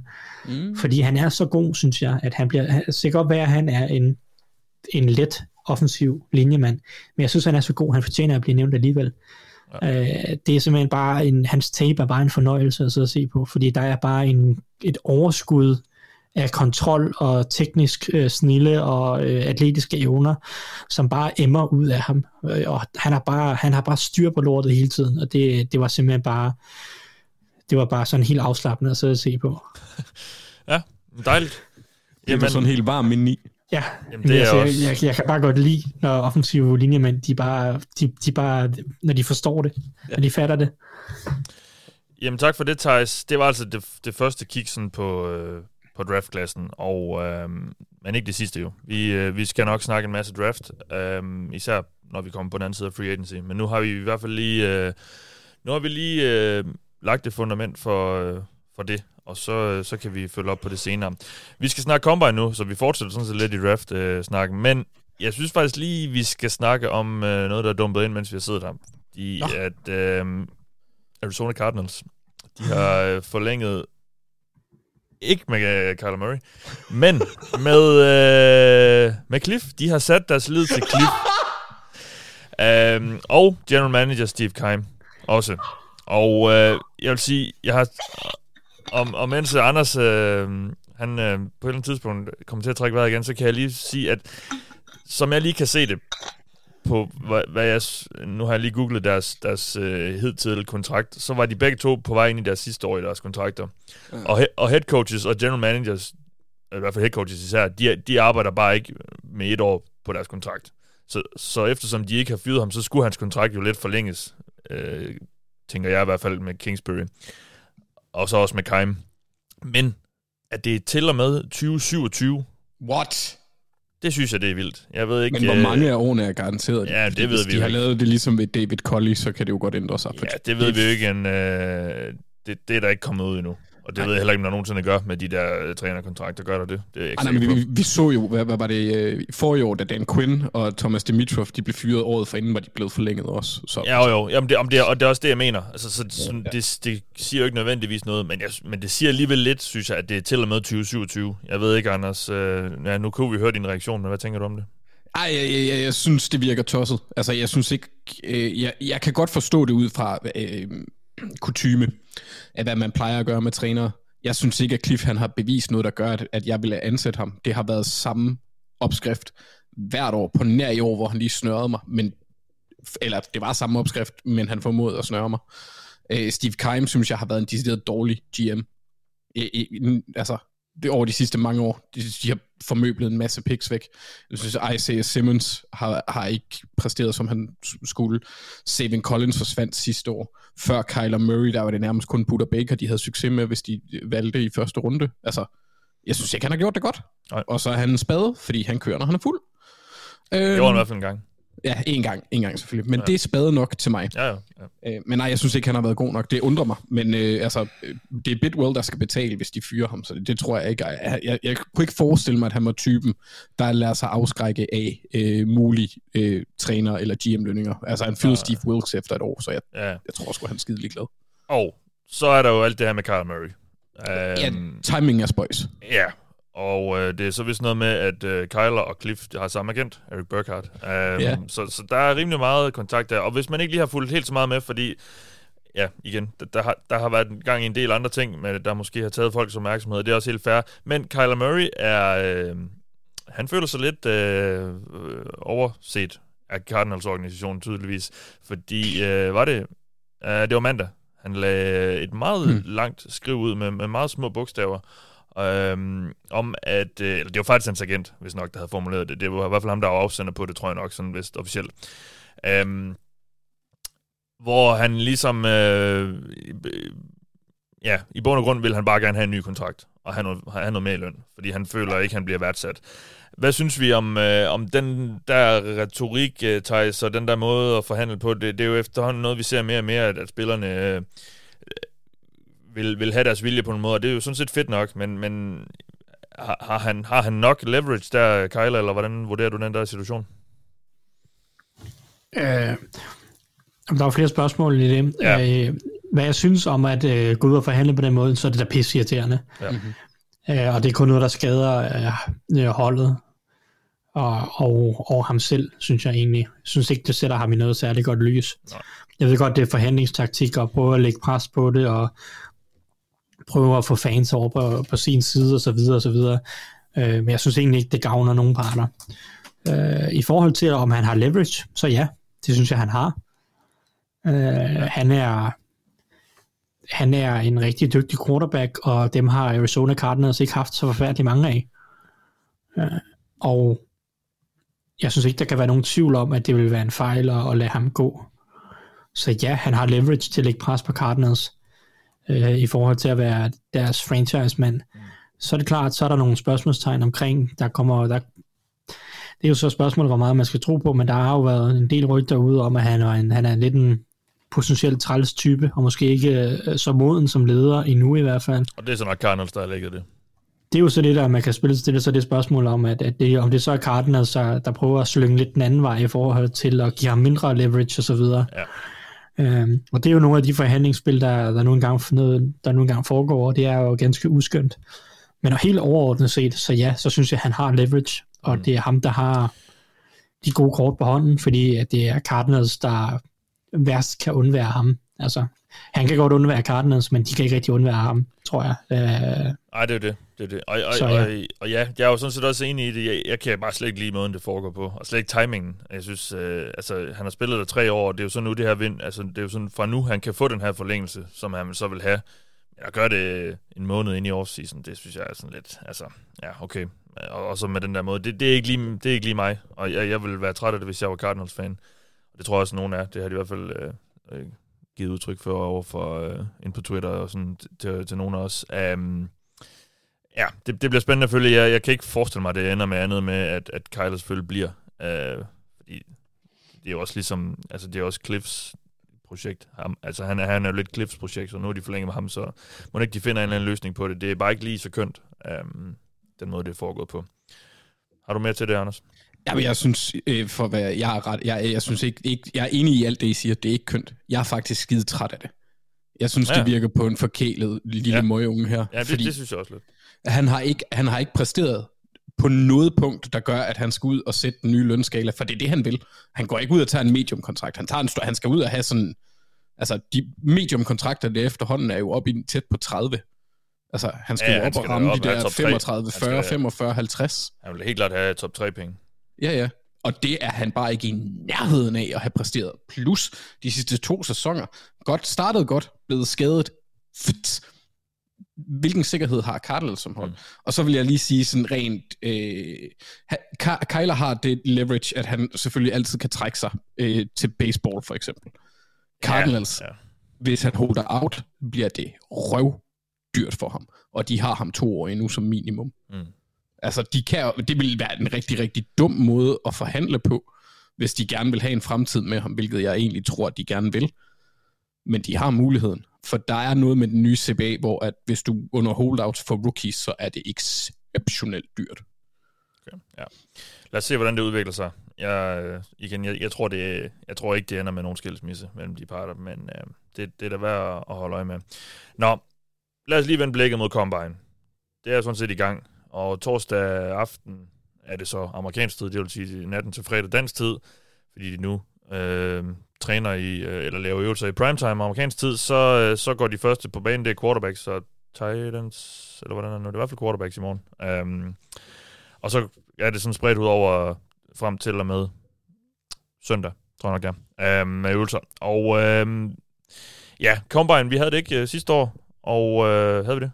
Nej, det havde vi ikke. Nej, og um, jeg har spurgt jer, hvad og hvem I glæder jer mest til at følge uh, og se ved Combine. Nu, nu uh, det er jo sådan, der er nu er der nogle profiler, der ikke, træ, eller der ikke laver øvelser. Det er der jo sådan set hvert år. Men, men Anders, hvad, øh, hvad glæder du dig mest til at følge? Altså, jeg har, øh, jeg har et par spillere, og så har jeg en ting, som jeg glæder mig til at se, øh, om sker. Ja. For jeg vil gerne vide, om der er en, der bliver kåret til Combines sex, mest sexede mand. Øh, det, jeg kalder The Andre Smith Award. Ja, ja. Så hvem har de bedste patter? ja gå ind og google Andre Smith Combine, hvis I... Ja, Ja, eller bare eller, Rolling 40. Ja, eller jeg ved ikke, om man, om man skal anbefale, at folk gør det. Og der var også oh, han han, for et par år siden. Han var en smuk mand. Han er en smuk mand. Ja, ja. Og så øh, havde han, han, han havde et godt topparti. Ja. Øhm, men øh, han, som han slyngede rundt med sig. Altså Ja, ja. Sig. Ja, ja, ja. ja. Øhm, men ellers så, sådan en øh, øh, en spiller som Ahmad øh, Gardner fra Cincinnati cornerback. Øh, De kalder ham Source. Source, ja. Ja, øh, han er skide høj, men han bevæger sig rigtig fornuftigt. Og så jeg er spændt på at se, hvordan han løber, og hvordan han tester fartmæssigt. Mm. Øh, og så mit eget lille øh, personlige... Øh, ja, det, jeg, ved, ikke. jeg, jeg, jeg så ham her i weekenden, og så havde jeg lige så havde jeg fuldstændig skøjtet ham ud af min verden, selvom jeg egentlig blev lidt glad. Det er en, der hedder Greg Dulcich, tror jeg. Det udtales. Han tight end for UCLA. Øhm, han har noget flot hår og et rigtig fedt mustache, men han minder mig enormt meget om Hayden Hurst i forhold til, hvad man kan med ham. Han har mange store spil, så det er en tight end, der er god til at gå dybt også. Og det er lidt sådan en, vil jeg gerne have. Så derfor vil jeg have fokus på ham. Du, du vil simpelthen gerne have en ny Hayden Hurst? Ja.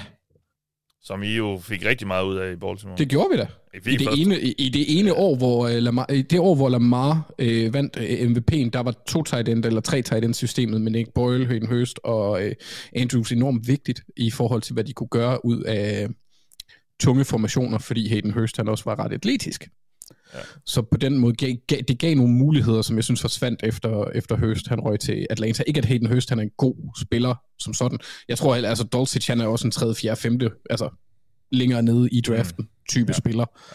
Øh, så det med den hat på, det, det er ikke det er sådan sjette våbnet, om man vil. Men et, et, en god brik at have til at kunne uh, lave noget kreativt, hvis man har den form for angreb, som Ravens blandt andet har. Ja, okay. Jeg, jeg tror ikke, du skal være så sikker på, at han går så sent. Nej, okay, så tredje runde. Han begynder at få mere hype. Han, oh, jeg kunne sagtens se ham gå i anden runde. Uh. Han begynder at få mere og mere hype. Uh. Jeg er indtil videre er jeg kun blevet forelsket i rigtig gode spillere, som Ravens ikke kan få. Så, øhm, så ja. Jeg har jo et halvhøjt draft for en gang skyld. Ja, men øh, så er det så også i en draft, hvor der ikke er særlig stor forskel fra 10 til 32, så det er sådan, ja, okay. who the ja. fuck cares. Øhm, og så, så faktisk glæder jeg mig øh, specifikt til at se øh, Leo Chenal i øh, bench press. Leopold. Fordi jeg, Leopold. Leopold, undskyld, ja. Det var godt, det ikke var Bernhard, var ja, Mathias. ja. Øh, Leopold, øh, han skulle være sindssygt stærk. Så øh, jeg, jeg hørte nogen snakke om, at han ville springe skalaen for bench press. Mm. Så det glæder jeg mig til at se. Ellers en øvelse, jeg egentlig er rimelig ligeglad med. Ja. Øh, langt hen Så det bliver skide sjovt. Ja, vi kan også, det, det, kan vi også lige snakke lidt om, det der med de øvelser der. Øh, det, det, kan vi lige, det tager vi lige senere. Fordi hvor meget ja. kan man egentlig bruge alt det, vi kommer til at se og høre de næste par dage til. Uh, men uh, det, det kan vi lige slutte af med at snakke om. Thijs, hvad, uh, hvad har du udset der her til, til Combine? Ja, jeg er øvrigt helt enig med Chanel, og ja, ham glæder jeg mig også til at se min, ja. min, min dejlige dreng. Um, men jeg glæder mig til at se, uh, jeg har taget tre med her, jeg, tager, jeg, jeg har valgt uh, den første, uh, Boje Mafe, ja. eller Mafe, jeg ved ikke engang, hvordan de siger det i USA. De fleste siger Mafe. Boje Mafe. Ja. ja, Boye Mafe. Okay, så ramte jeg mere rigtigt. Det er ny øh, Odafe Owe. Jeg håber ja. faktisk, Ravens tager Boye Mafe. Ja, Ma- Mafe og Owe. Ja. Odafe og Boye. Nå. Nå. Ja. Øh, han er pass rusher. Tilbage på sporet. Ja, ud af ja, ja. Minnesota. Uh, og han er, jeg glæder mig ret meget til at se, hvordan han gør det, fordi folk de siger, at han kommer til at teste helt fantastisk. Og jeg kan godt se det for mig, men jeg har, jeg har alligevel brug for at lige få det bekræftet. Fordi da jeg så hans tape første gang, der var det sådan, jeg så en kamp og var ret uimponeret, så så jeg to kampe og var ret uimponeret, og så så jeg tre kampe og var sådan, jeg falder søvn snart. Øh, og så var jeg sådan, fint, øh, han, er et, øh, han er et eller andet øh, tredje, fjerde, femte rundevalgagtigt. Og så begyndte øh, folk at snakke om ham øh, mere og mere, og så øh, skulle han efter sine have smadret Senior Bowl, og så var jeg sådan, øh, har jeg bare øh, været sur den dag, jeg så ham, eller hvad sker der? Så gik jeg tilbage, og så så jeg et par kampe mere, og var sådan, okay, okay, jeg kan godt se, at han er ret atletisk, jeg kan godt se, at der er øh, noget atletisk potentiale. Øh, jeg synes stadig, at han har ret mange mangler i sit spil, men i det mindste, hvis der er noget atletisk potentiale, så kan vi da snakke om det. Og det har jeg brug for at se den her weekend. Øh, og det må han meget gerne øh, ligesom bekræfte, hvis, jeg skal, hvis jeg skal købe ham som et andet rundevalg i den her draft. Øh, og nogen snakker om ham som første rundevalg, og det kan også godt være. Det bliver så nok ikke mig, der tager i første runde, men øh, hvis, hvis jeg skal købe ham som et andet rundevalg, så skal jeg gerne se det der atletiske potentiale, som folk snakker om. Ja. Så han glæder mig til at se.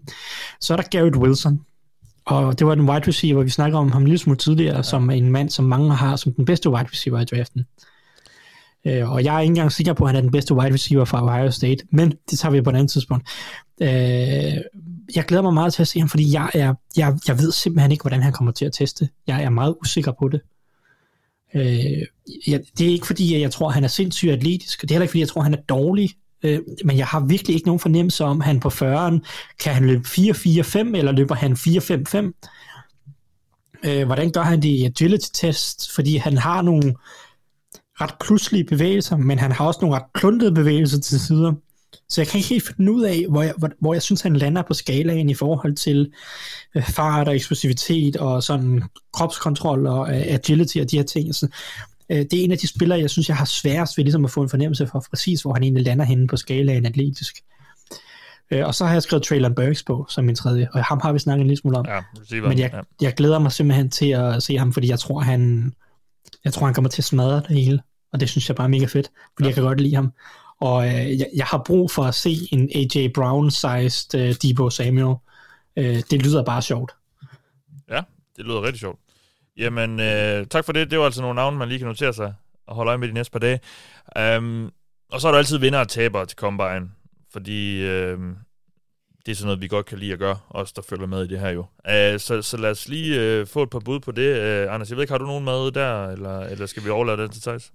Det er, det er primært øh, til Thijs, men det er sådan, jeg har en enkelt kommentar, og, og jeg, jeg tror ikke, det sådan er individuelt for spillere, men jeg tror, de skal have det, amerikanere kalder et threshold, altså de skal ligge inden for nogle tal Ja. i forhold til position, kropstype og andet, og, og hvad de har vist på film, for at øh, hvis de ligger inden for den sådan, skala, så er det okay.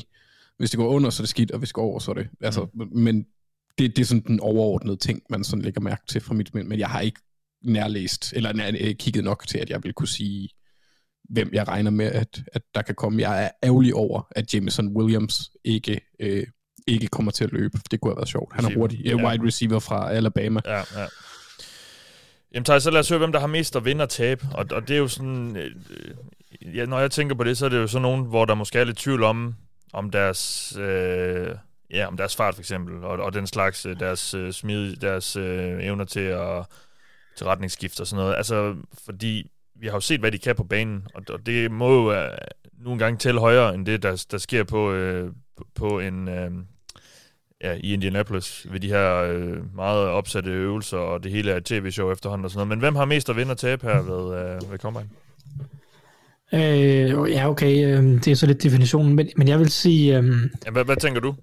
øh, ja, øh, jeg har sådan taget øh, tre, som jeg tror, der kan vinde meget, og tre, som jeg tror kan tabe meget. Det er ikke nødvendigvis det samme som to, der har meget at vinde og tabe. Nå, nej, okay. Øh, nej, nej, det er fair nok. Det, nej, nej, det, det er fair nok. Så, så, så dem, jeg har taget med som vinder, det er tre, som jeg tror kan vinde meget, måske i hvert fald. Ja, ja. Øh, Ja, og, og bare lige sådan, så vi er helt sikre. Altså dem, der kan vinde noget, det er, altså, ja, det, det er nogen, der måske, hvor, der, hvor man har en god idé om, hvad de her kan allerede, og så kan de måske vise sig at være endnu bedre. Altså, det noget ja, stil. ja, lidt, ja. Øh, så, så, så der er så lidt med. Jeg, jeg starter, tror jeg, med øh, offensive tackle Tyler Smith øh, ud af Tulsa. Øh, han er han er en, en, en sjov spiller at se. Han er super fysisk og, og virkelig eksplosiv. Meget, meget stærk. Øh, og jeg glæder mig lidt til at se, hvordan han tester, fordi at hvis, altså, hvis han kan gå ind og overbevise NFL om, at han er super atletisk, eller du ved, sådan teste super atletisk, øh, så kunne jeg godt forestille mig, at der er nogle hold, der forelsker sig i ham, fordi han er, øh, han er simpelthen et, et dumt svin på en bane, og det elsker NFL-holdene. Øh, så, så, så den her kombination af, at han er super nasty, super stærk, og hvis han så også kan vise, at han er super atletisk, øh, Øh, så tror jeg, han kan gå rigtig højt. Og jeg så også, at Daniel Jeremiah har smidt ham helt op i sin top 40-agtig noget på sin seneste top 50. Øh, og spillet på banen, det er ikke i nærheden af top 40. Altså, det, det er på grænsen til top 100, efter min mening. Altså, han er en omvandrende holdning lige nu. Men, men øh, kan han overbevise den om, at han er det her perfekte projekt, som er atletisk og stærk og nasty og har den her competitiveness, som amerikanerne elsker, øh, så kunne han vinde meget til den her combine. Men der er også den risiko, at, at han ikke tester helt så godt, og holdene måske begynder at se ham lidt mere som guard end som tackle, øh, hvis han mangler noget foot speed eller et eller andet, som, som vil vise sig igennem tests. Så, så han har meget på spil, tror jeg. Han kan ende alt mellem et første rundevalg og et tredje rundevalg, som jeg ser os lige nu. Mm. Ja. Øh, en anden en, som jeg vil nævne, det, det er Cameron Thomas, som er en edge ud af, eller en pass rusher ud af San Diego State. Øh, han havde noget hype for et par måneder siden, øh, og har en, altså, en god attitude på banen, og sådan en, han er lidt større edge, men bevæger sig stadig udmærket. Øh, han blev skadet før Senior Bowl, så han har ikke rigtig vist sig frem der, så der er ikke rigtig så mange, der har snakket om ham den sidste måneds tid. Jeg er lidt i tvivl om, hvor han lander på skalaen atletisk, fordi han, han, er, han er som sagt lidt større, så det er ikke en mand, jeg forventer, der kommer til at smadre ting. Men kan han med sin størrelse teste godt, så kan han virkelig vinde meget og, og bringe sig selv i spil til top 50.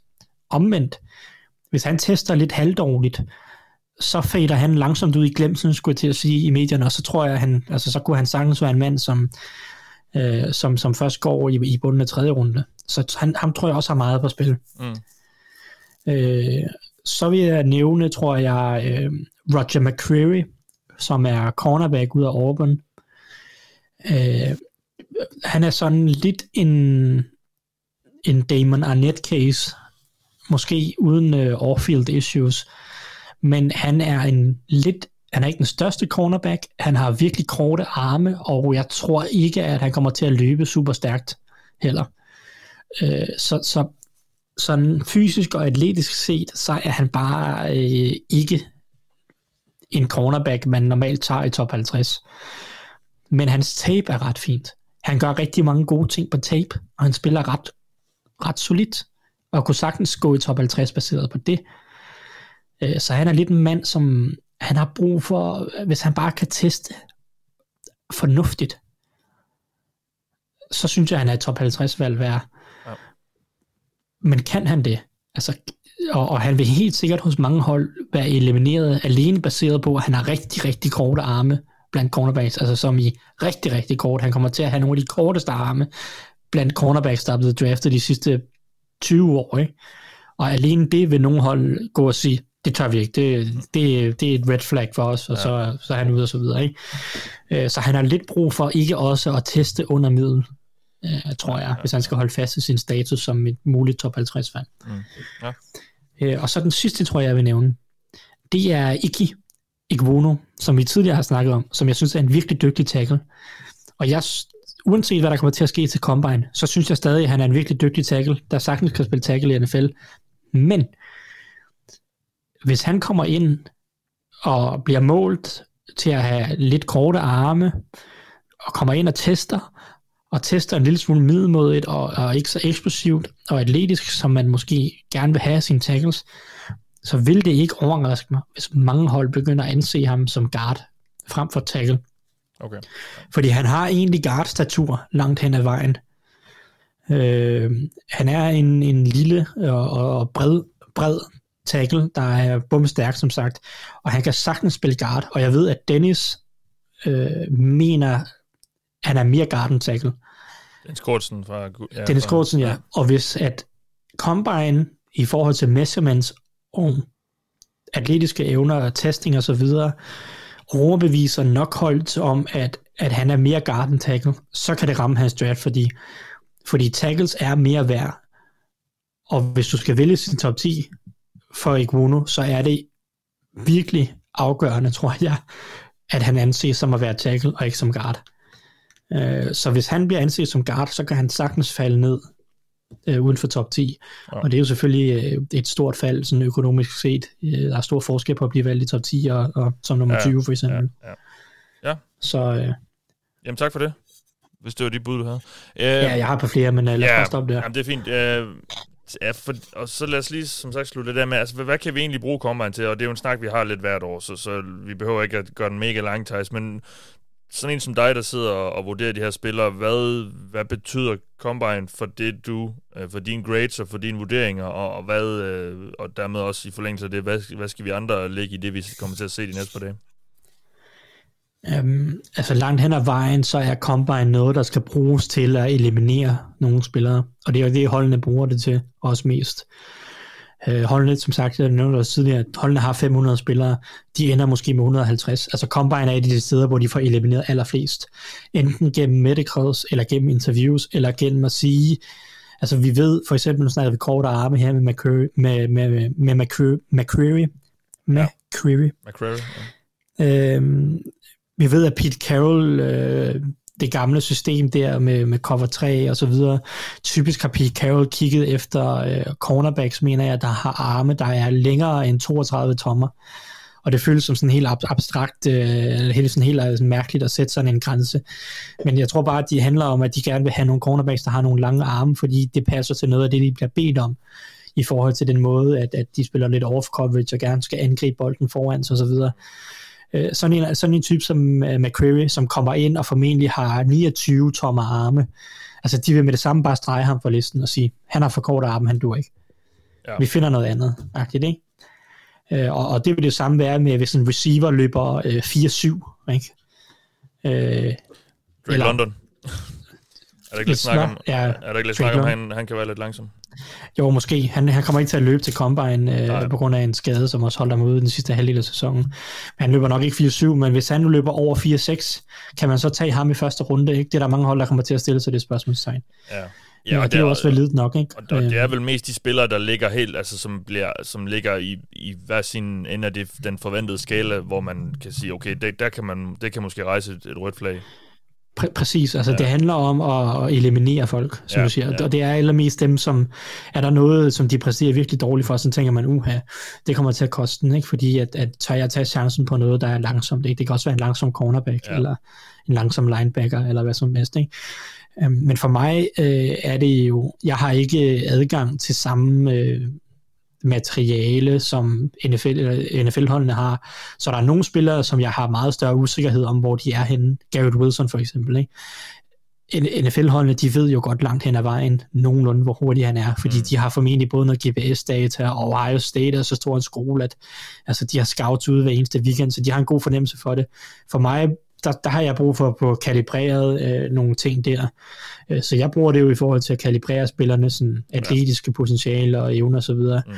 Øh, og hvis der er noget, som rammer meget ved siden af i forhold til, hvad jeg forventer, så må jeg jo tage til overvejelse, er det noget, som jeg skal tilbage og kigge på? Skal jeg tilbage og se den her spiller igen og sige, øh, har jeg overset noget?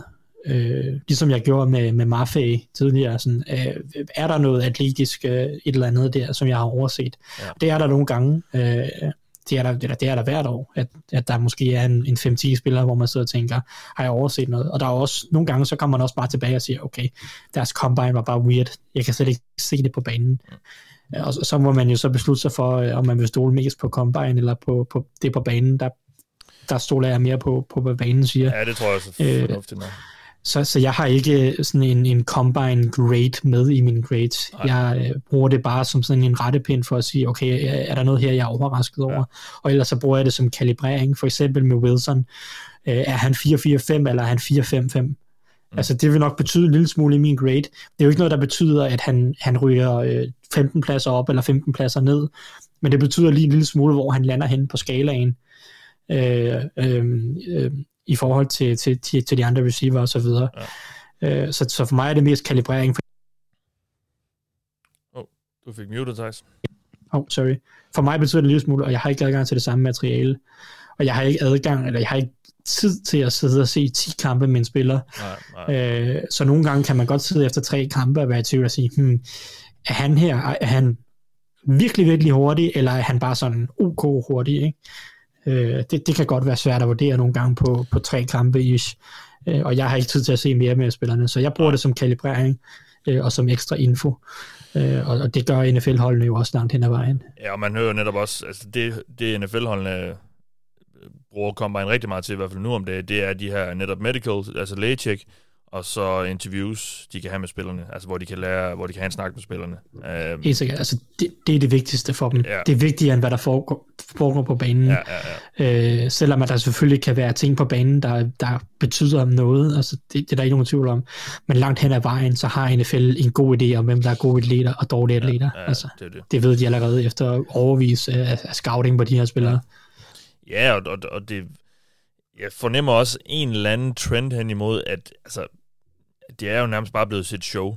Altså, det er jo... Øh, altså, En pengemaskine. Ja, det er det jo, og de vil, nu, nu har de jo, øh, det gjorde de så for et par år siden, flyttet alle øvelserne til at ligge i primetime, sådan, så man netop kan, kan føre det på tv og, og få nogle gode reklamepenge osv. Og, og, de, og de vil jo også til, øh, hvis nok, det er ikke, ligger vist ikke helt fast endnu, men at flytte det rundt. Altså, det har været i Indianapolis altid, nærmest. Øhm, og nu nu skal det så vist nok måske til at også flyttes rundt, ligesom draften bliver og sådan noget. Altså, så, så det, og og især den her snak om 40 yard dashen, altså hvor meget betyder det egentlig, fordi man netop har GPS-tal på dem, når de løber på banen, som er den brugbare hastighed. Altså hvad betyder det, hvor hurtigt de kan løbe i, uh, i tights uh, og, en, og, en, og en undertrøje på, uh, under de her forhold, som er helt perfekte. Altså, altså det, det er jo mere relevant, hvor hurtigt de løber i en kamp, når de bliver presset af en cornerback, videre, for eksempel receiver. Altså, så har de også pro days oveni jo. Og altså. de har også pro days, ja. Så jeg har sådan lidt en fornemmelse af, at Combine begynder at blive sådan lidt overflødig. I hvert fald det, der foregår på banen. Yeah. Um, det, det gør det også, og der er ja. også, du kommer også til at se flere og flere af topspillere, tror jeg, i de kommende år, som ikke kommer til at deltage i øvelserne. Ja, Vi ser det allerede i år, der er der, skulle jeg til at sige, øh, et sted mellem 25% og 50% af top 50 spillerne, som ikke kommer til at lave nogle øvelser. Ja, og det er jo efterhånden ja. mange år siden, at nogle top quarterbacks har, har kastet. Øh, fordi de, de vil hellere kaste til deres pro day, hvor de har et helt øh, planlagt øh, øh, hvad hedder sådan noget, script af, af kast, øh, de, de skal igennem, og som de har trænet på i flere måneder. Og, ja, så, med spillere, de har spillet med i 3-4 år. Præcis, og sådan med, noget. med deres så. egen receiver og så videre, så, så, så det er jo også taget ud af det. Og det, det er også bare en stor risiko, mange af de her øvelser, de skal løbe rundt og lave i ja. sådan en uh, kold hal, og de skal stå og vente på alle mulige andre og så videre.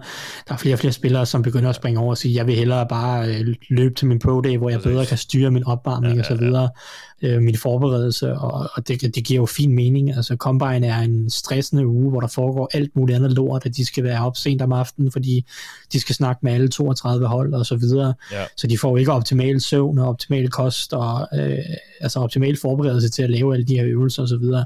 Ja. Så der, der, der er jo alle mulige faktorer, der spiller ind på, at altså Combine, det for, for topnavnene, så har de her øvelser ikke ret meget, øh, det, så der er de ikke meget at skulle vinde eller tabe. Nej, nej. Anders? Ja, de, ja, men det var også bare, jeg, jeg kunne godt forestille mig, at det her det kunne gå hen og blive et problem, som NFL bliver nødt til at takle på en eller anden alternativ måde, for jeg ser dem ikke sløjfe combine, altså det øvelsesdelen, fordi det simpelthen er, der er for mange penge i det.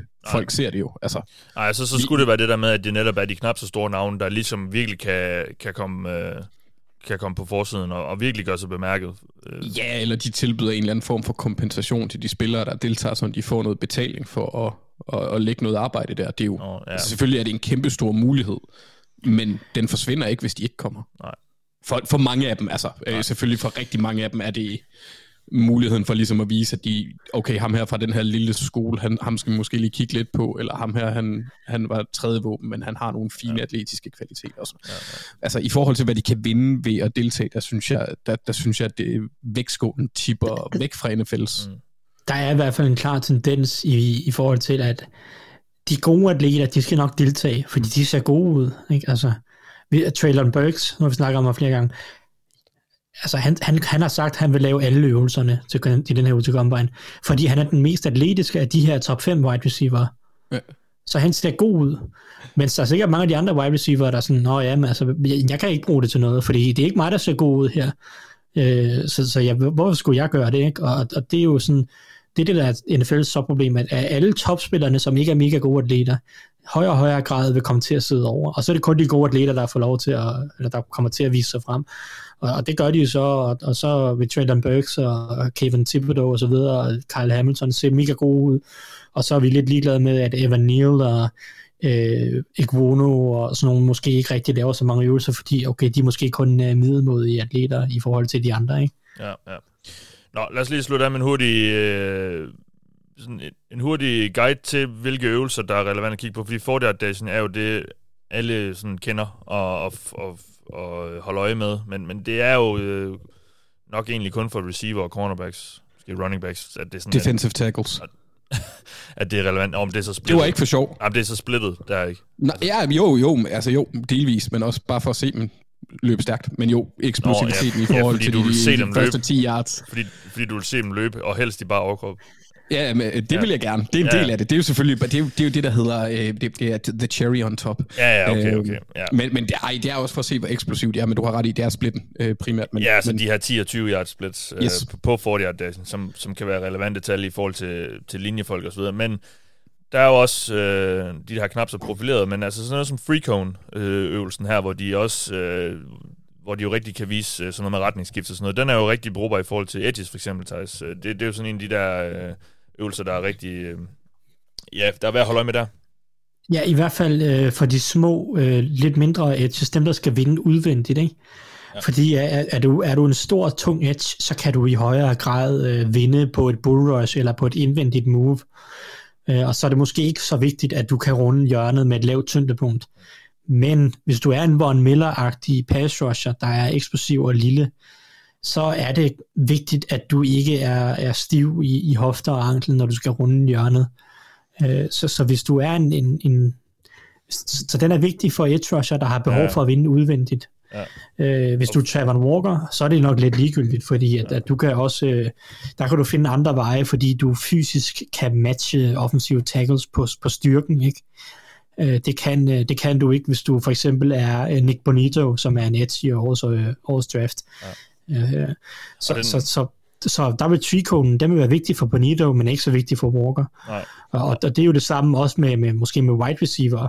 Øh, hvis du er en stor og, og tung wide receiver, så er det måske ikke så essentielt nødvendigvis, at du er mega god på three for du kan nogle lidt andre ting. Men hvis du skal være en Julian Edelman-agtig type, så må du gerne være god til at skifte retning, og du må gerne være god til at skifte retning hurtigt. Ja. Øh, så er det vigtigt, at du har en god three ikke? Jamen, Så det handler jo om, øh, hvad for nogle typer du er, øh, og, og Jamen, det bliver, Ja. ja. det bliver DK Metcalf glad for, du siger. Uh, Ja, men du kan, der, altså Metcalf er jo et fint eksempel Fordi han på, lever at man, han, han behøver ikke at være god i free fordi han kan nogle andre ting. Der var han også dårligere end Tom Brady. Uh, ja. Så, så det er nok. Men det er sådan noget med, at øh, for edges, sådan, at det, hvis man ligger under syv, så øh, det er der rigtig mange af de, af de rigtig, rigtig gode edges, der, der har gjort det gennem tiden.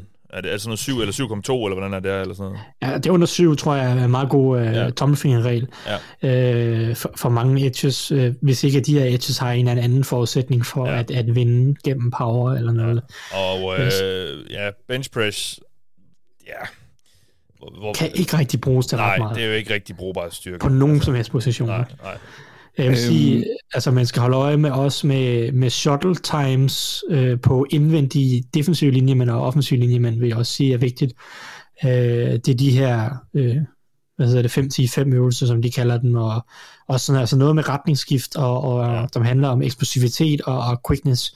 Det er også ret vigtigt, når du står derinde i, i midten af de der linjer, og, og skal lave en masse hurtige øh, justeringer i, i bevægelserne. Der, Ja. ja. er det en, der er det typisk noget, som betyder noget. Ja. Altså, og så hop, øh, både broad og vertical. Altså, det, det er jo sådan noget for receiver og cornerbacks også især. Uh, måske, også Ja, edge, og- måske også edges egentlig i forhold til sådan en Det betyder også ret meget for edges, og Ja, ja, det ja. betyder også noget for running backs. Altså Ja. det er godt, det er vigtigt at være eksplosiv øh, Ja. som edge og som, som running back at kunne eksplodere i, i, i en eller anden retning Ja. ja. fremad. Så der, øh, Øh, der, er så, hop, der er de der hop vigtige. Anders, var du ved at sige noget? Øh, ja, det var egentlig i forhold til, til bench press. Hvis, øh, et- positionsmæssigt, hvis du for eksempel har en tackle, der, der, der er det igen det der, der er nogle thresholds, de skal nå. Hvis en tackle løfter under, øh, og ikke har sådan afsindigt lange arme, løfter under 20 reps, så er det, så er det sgu skidt. Jo, jo. De, skal- de ja, skal ja. gerne have et vist niveau.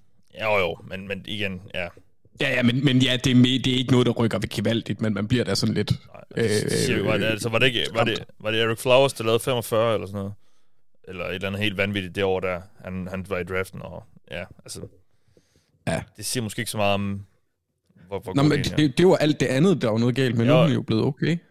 Det Jo, tog jo, bare som- lige som øh, syv år. Ja, ja. Nu det god. som godt. Nå, det var i hvert fald lige nogle bud på, øh, på de øvelser. Og så er der alle de her, øh, så er der alle de her øvelser med bold. Altså, som selvfølgelig, men ja, ja, altså, det er jo ikke rigtig noget, man sådan, det er jo ikke rigtig noget, man kan kvantificere rigtigt. Der, der er det jo meget sådan, uh, the eye test.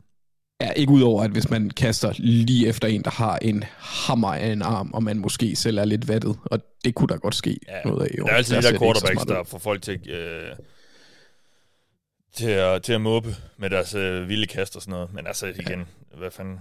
De, Og så har vi Tua. ja, ja. Skulle lige svine ham. Ja, jamen, uh, Thijs, er der mere, du vil sige? Angående uh, Combine eller noget? Så har du chancen nu. Nej, jeg synes, vi er kommet meget godt rundt. Ja, jamen, øh, det var også det, der var tanken med det her. Og øh, som sagt, så var det her det indledende kig på draftklassen, og, og vi vender altså tilbage til det. Men det vi gør de næste par uger, det er fuld fokus på free agency. Fordi øh, i næste uge er der deadline for, for franchise tags, og ugen efter det, det vil sige den uge, der starter den 14. marts, der, øh, der er der simpelthen nytår i NFL. Det nye ligaår går i gang, og dermed øh, gør free agency også i gang. Og øh, det sker så øh, onsdag, og så er der de her to dage, hvor øh, vi leger til, at øh, folk kan indgå kontrakter, men de gør det selvfølgelig slet ikke. Øhm, så der kommer til at være rigtig godt gang i den, og øh, det skal vi også nok øh, dække lige så intenst, som vi plejer at gøre det. Og måske kommer der også øh, gif, gif-reaktioner på Twitter. Øh, hvis Ej, det gør jeg, der. Hvis jeg tør øh, give adgangskoden til Anders igen. Du mener, mener skift koden, så jeg ikke kan logge ind? Nå ja, du har den stadig. Ja, okay. Yes. uh, så uh, forvent en, uh, en masse for os uh, de næste par uger og de næste par måneder jo generelt. Uh, I hvert fald til og med draften kommer vi til at, at være, uh, være godt i gang med at snakke NFL. Fordi det synes vi, uh, vi har lyst til, og vi skal fortsætte med. Så det gør vi selvfølgelig. I den omgang har du lyttet til mig. Jeg hedder Mathias Sørensen, med mig har haft Anders Kaltoft og Thijs Joranger. Vi lyttes med.